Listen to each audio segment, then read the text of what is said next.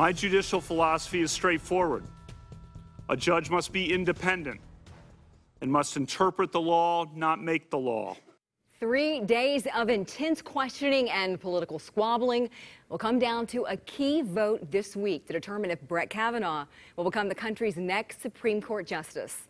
Hello, I'm Lindsey Brown, and this week for Tom Hauser, lawmakers on both sides of the aisle got their chance to state their case for and against Brett Kavanaugh this week and ask him his positions on everything from abortion to immigration to executive power. As Tom Hauser reports, day one started off with a demand from Democrats to delay the hearings. You're out of order. I'll proceed. We cannot possibly move forward, Mr. Chairman. I with this extend a hearing. very warm We welcome have not to been Judge given an Kavanaugh, opportunity to have a meaningful his wife, hearing on Ashley. this nominee. The disruptions of the hearing began with Senate Democrats demanding a postponement, including Senator Amy Klobuchar of Minnesota. Mr. Chairman, I agree with my colleague friends. Senator Harris. Mr. Chairman, Judge we received 42,000 documents that we haven't and been able everyone else to joining us review last today. night, and we believe this hearing I should be know this postponed. Within minutes, the hearing was in chaos, with some in the audience removed. Proud Mr. Chairman, if, Judge, if we cannot be recognized, I move to adjourn. the American people. Mr. Chairman, I move get to hear adjourn. Directly from Judge Kavanaugh later this afternoon. This is the first confirmation hearing for a Supreme Court justice I've seen, basically, according to mob rule. Although there were still periodic outbursts throughout the day, order was restored. Republicans claim it was all political theater. And tellingly, we've heard very little today from Democratic senators about the actual substance of Judge Kavanaugh's judicial record. Our democracy is on trial. And for the pillars of our democracy and our Constitution to weather this storm, our nation's highest court must serve as a ballast in these turbulent times. Now, during the hearing, Senator Klobuchar repeatedly asked Kavanaugh about his position on executive power.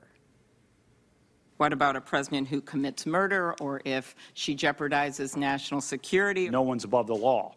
Meanwhile, the New York Times published an email that reportedly shows Kavanaugh in 20, 2003 discussing how Roe v. Wade could be overturned, writing, quote, I'm not sure that all legal scholars refer to Roe as the settled law of the land. Can you think of any laws that give the government the power to make decisions about the male body? I'm not, a, I'm not a, thinking of any right now, Senator. The Senate Judiciary Committee could vote on Kavanaugh's nomination later this week, with the full Senate following shortly after that. If confirmed, Kavanaugh could join the bench when the Supreme Court reconvenes on October 1st. Republican 8th District congressional candidate Pete Stauber is coming under fire for allegedly using his official government email to communicate with a key GOP group. A public records request by the Star Tribune shows there were 15 emails sent between Stauber from his St. Louis County Commissioner email address and the National Republican Congressional Committee.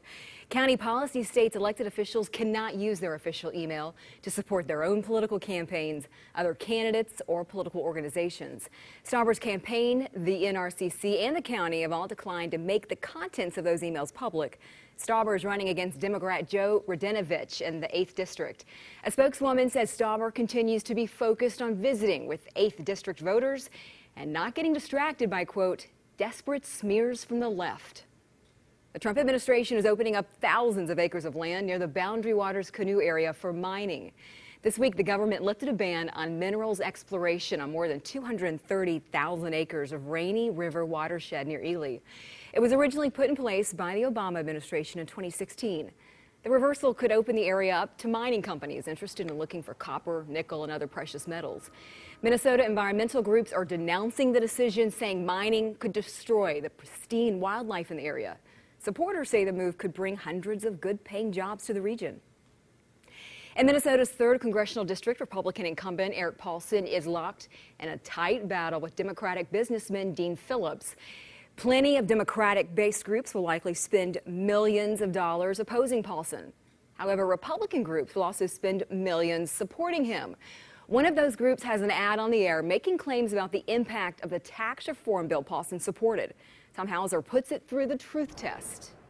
The historic tax cuts are helping the middle class, and Congressman Erik Paulsen helped make them happen. A new TV ad supporting Republican 3rd District Congressman Erik Paulsen comes from a political action committee called the Conservative Leadership Alliance. The average family here is saving over $5,000. This claim is true according to some analysts. However, there's no way to know for sure until the next tax filing season. According to this tax calculator from the Republican controlled House Ways and Means Committee, the tax cut will amount to $2,388 in Minnesota's 7th congressional district that has the state's lowest median household income. The tax savings grow to over $5,000 in Minnesota's 3rd district, where Paulsen is the incumbent. The 3rd district has the state's highest median household income. However, according to analysis from the nonpartisan website Econofact, large tax cuts that go to corporations are permanent. Tax cuts for individuals are set to expire in eight years. They do point out workers could benefit from higher wages and bonuses from companies paying less in taxes, but there is no way to guarantee the extent to which that might happen.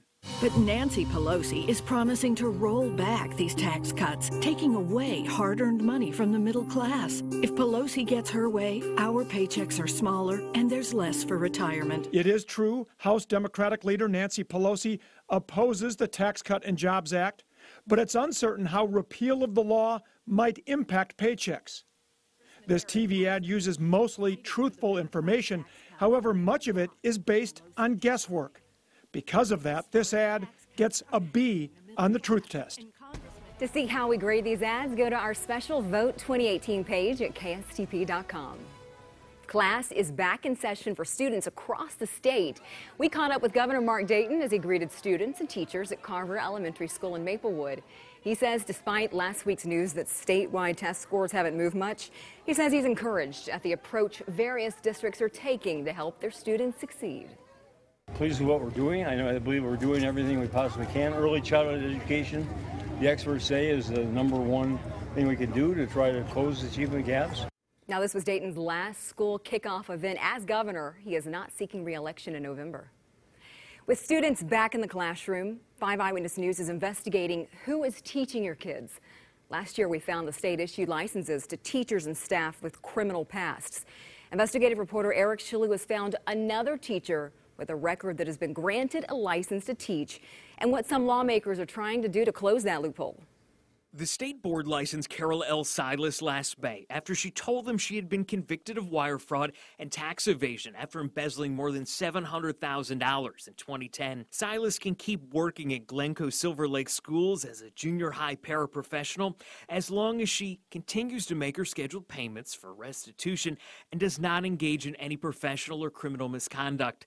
She declined to comment, but in an email to 5 Eyewitness News, her superintendent wrote, We feel comfortable and feel fortunate to have her on our staff as she has done a great job helping students succeed. Last year, 5 Eyewitness News found the state board licensed more than a dozen teachers and staff despite having criminal pasts involving sexual misconduct, violence, drugs, and theft. I think some of their calls have not been ones that most parents would make. They've allowed um, some cases to, to move through, some people to be licensed in the face of some pretty egregious behavior. State Representative Jennifer Loon says our investigation led her to introduce legislation that would kick out applicants with certain felony convictions, including theft. The bill passed both houses but was vetoed by the governor in an omnibus bill. I know that there's strong support in the legislature, so hopefully uh, next year we can make another run at it. Eric Chaloux, 5 Eyewitness News. The licensing board spokesperson told us they can't discuss specific teacher cases. They say they do look forward to continuing the conversation on licensing requirements during the next legislative session. Now, here's how you can search our database. Go to kstp.com. You'll find the link in this story.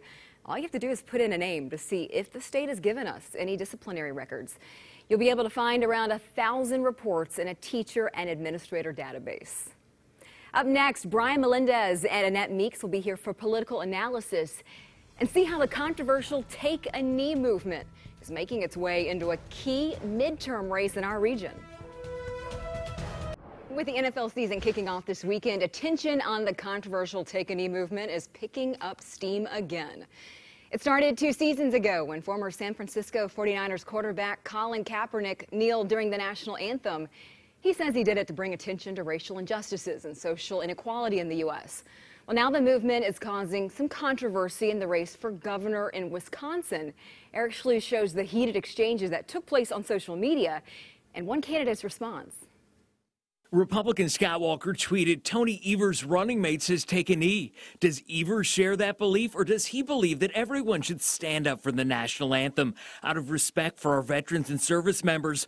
It's above Mandela Barnes, the Democratic Lieutenant Governor nominee's tweet of take a knee posted back in the winter. Walker's lieutenant governor tweeted about Barnes. In fact, Wisconsin neighbors have told me that they have seen him do exactly that. Barnes typed, now you're just lying. He shared a pic wearing a Colin Kaepernick jersey, the player who started the Take a Knee movement protesting racial inequality. Barnes and running mate Tony Evers took questions from the media after their Hudson event. We've uh, been able to bring people together. That's all we got time for today, guys. No, Thanks. I don't need to ask you about this Twitter No, feed you got going. I'm sorry. We gotta we gotta get Just, going. We gotta you got to talk about the Twitter feed, right? Well, after that played out, we still wanted to understand what was taking part on social media. So after several emails, Barnes later called me. It was actually about his president, which is the funny part.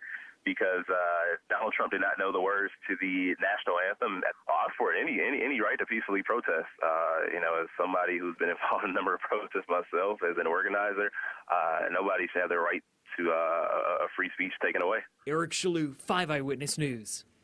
Barnes running mate Tony Evers echoed that as well, adding he stands but respects those voicing their First Amendment rights.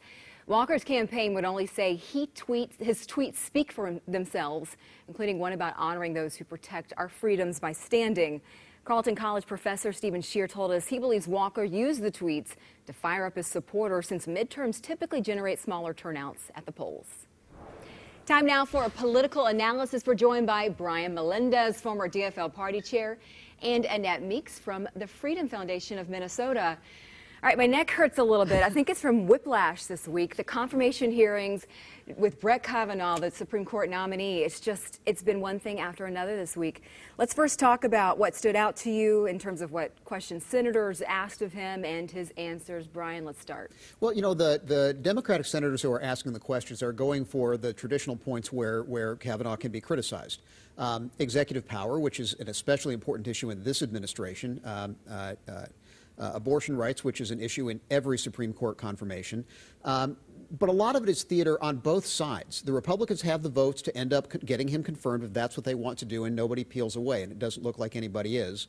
Uh, the Democrats need to make these points in order to make their record, but they're going to lose the vote at the end of the day unless something dramatic happens before the vote. Well, Annette, are they making points or just causing theatrics? Well, it's just causing, it's all these confirmation hearings for about the last 20 years have just become a bigger and bigger political circus, and that's really a disservice to uh, not only our court and the justices that eventually serve a lifetime appointment, but also for why they're doing it, which is, as Brian correctly stated, they're just trying to turn out their bases and get people fired up for the 2018 elections. What a shame. These are not, we're not appointing Supreme Court justices to make laws, we're appointing them to uphold the laws and give a fair appraisal of justice to everyone. And this gives them such a taint after they go through this horrendous confirmation It makes process. you wonder how Americans react to what they're seeing right now on TV.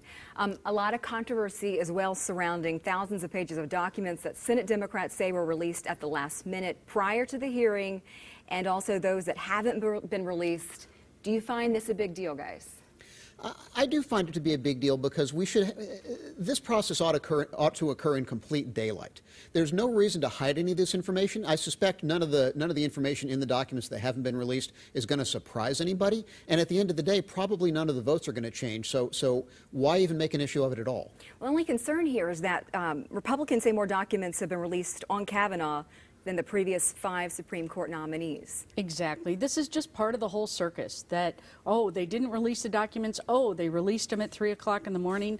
I, the bottom line is you're, you're supposed to be judging him on his judicial temperament, not on something he wrote 20 years ago when he was serving a previous presidential administration. That was his job then. This is his job to come, and that's what we should be concerned with, not something he wrote 20 years ago. I'm hoping the two of you can give me some clarity on the situation with Senator Cory Booker and uh, the whole issue with some clearance the night before, saying these things weren't cleared. He says this was his closest moment to, him, to an I am Spartacus moment. I think a lot of people were left confused when they found out these documents were cleared sort of cleared. Um, he, he, actually had called and gotten permission from one of the authors of one of the documents. Um, it, it, it's not clear that uh, the, I, I, think the Republicans have a point as well that, that he did not have, uh, he didn't go through the appropriate channels to get the information released, but it did get released. I've worked there for 14 years, and I was listening to this debate yesterday going, I, I can't even follow this. But most importantly, this was Senator Booker setting himself up to run for president in 2020. Again, not what they should be holding these hearings about. Should be talking about the nominee, not about furthering their own political ambitions. A lot of head scratching going on yeah. with that one. All right, let's switch gears here. The Trump administration opens up the potential for new mining exploration. What impact could that have here on midterm races? And this isn't a partisan issue. We have it kind of going across the board here in the state. Well, I think it's a great victory for Minnesota. I think that responsible mining can coexist uh, and provide those jobs with preserving a pristine environmental uh, uh, surrounding the, the uh, BWCA. And I think that's what most people want. And I think this is a decision that should be left to local governments and local elected officials, not to bureaucrats and not to special interest groups all around the country that have rallied to, to stop this. And like I referenced, uh, Representative Paulsen, a Republican, he does not support this. He's spoken out against it. What does that do for the party on this issue? Well, you say that it's not a partisan issue, and, and, it is true that there are Republicans on both sides and Democrats on both sides of this issue, some of them with very strong feelings. But it is something that's going to affect how people vote. So it is something that matters, and, and uh, for once, it's an issue that is not about are you a Republican or are you a Democrat. Absolutely. Thank you so much for all of this take on what a busy week it has been, and it's not going to end so much right. more. All right, up next, Brian McClung and Catherine Tinucci will be here for Face Off. We'll discuss the fallout from both the anonymous op ed and Bob Woodward's new book, Inside the Trump Administration. We will be back in two minutes. Time now for Face Off. We're joined this week by Catherine Tinucci, former press secretary for Governor Dayton, and Brian McClung, former communications director for Governor Pawlenty. All right, two big bombshells this week. Do I even have to tell you what they were? We all know, right? Uh, the book coming out detailing the alleged inner workings of the White House and an anonymous op ed in the New York Times. Of course, that book coming out from Bob Woodward. All right, did any of the revelations in either one of these really surprise you? What, what, are your thoughts on No, I don't think so. I mean, let's start with the Woodward book. Okay. I think what you look at in the Woodward book is that. Um, that a lot of this we've heard about before, and that different aides are trying to kind of massage things and, and help the president, give the president good advice. But for most Americans, they're not really going to pay that much attention to it. I think that this is, the feelings about what's happening in Washington, D.C. and the Trump administration are baked in. And so I don't think it's going to change anybody's perspective. The White House has pushed back really strongly on some of these pieces. Some of them just seem very fantastical. I mean, the idea that a senior administration official, is, that Gary Cohn is taking letters off the president's desk, that's, that's hard to believe. So some of this is, has already kind of been discussed, and I don't think it's really going to change anybody's mind. Well, no doubt it's going to sell. Woodward has clout. Um, people are going to want to hear this juicy stuff. Yeah, absolutely. And it may be hard to believe, but we're talking about a, a, credible reporter here who has worked for decades covering politicians in the White House in Washington, D.C., and we have no reason to think that this has been fabricated.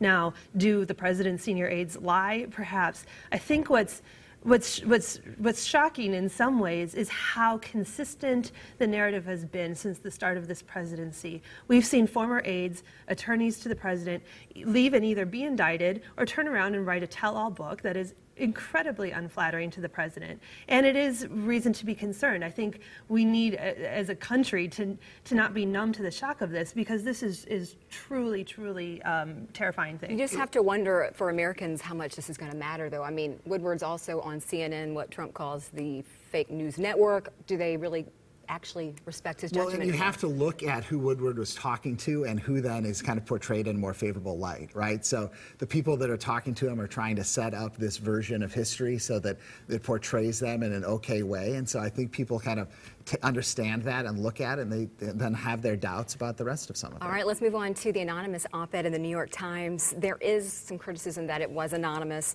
For example, a media expert with the Poynter Institute, that's a journalism ethics training group, wrote in a column that this op op ed could change journalism and could uh, hurt journalism during a time where there's already low public trust of the media.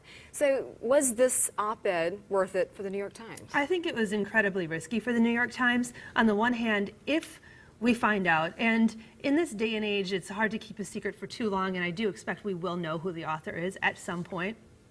And if it is a truly a senior administration official that the public has heard of before, this will be a real blow to the president. However, if it's a someone, it could be a staffer in an agency that's technically a senior administration official, but not someone that the public looks to as that spokesperson, I think that will be a blow to the New York Times. I think they went out on a limb and took a real risk with this, and and and we'll we'll see what happens. Does it play more into his claims of swamp? Well, yeah, and, and to Catherine's point, there is no title in government, senior administration official, right? That is on agreement between the New York Times and the person who submitted the op ed. So we don't know where that person is in government or what they could do. Um, and I think ultimately, though, it's gutless for that person not to put their name behind it. They should say who they are. If they're going to make those charges and make that case, they should stand up and do that and do that in a public way Yeah. and resign and let people know that just hiding behind that anonymity is not helpful. They, if they want people to know that this is what's going on in the White House and that there are people who are working to kind of massage and navigate things, that's understandable. But I think, I mean, I think that it's gutless not to put your name behind something like this. And we do have to wonder. We will probably find out who this is, if it is someone, very soon. Thank you so much for being with us. That was a great face off.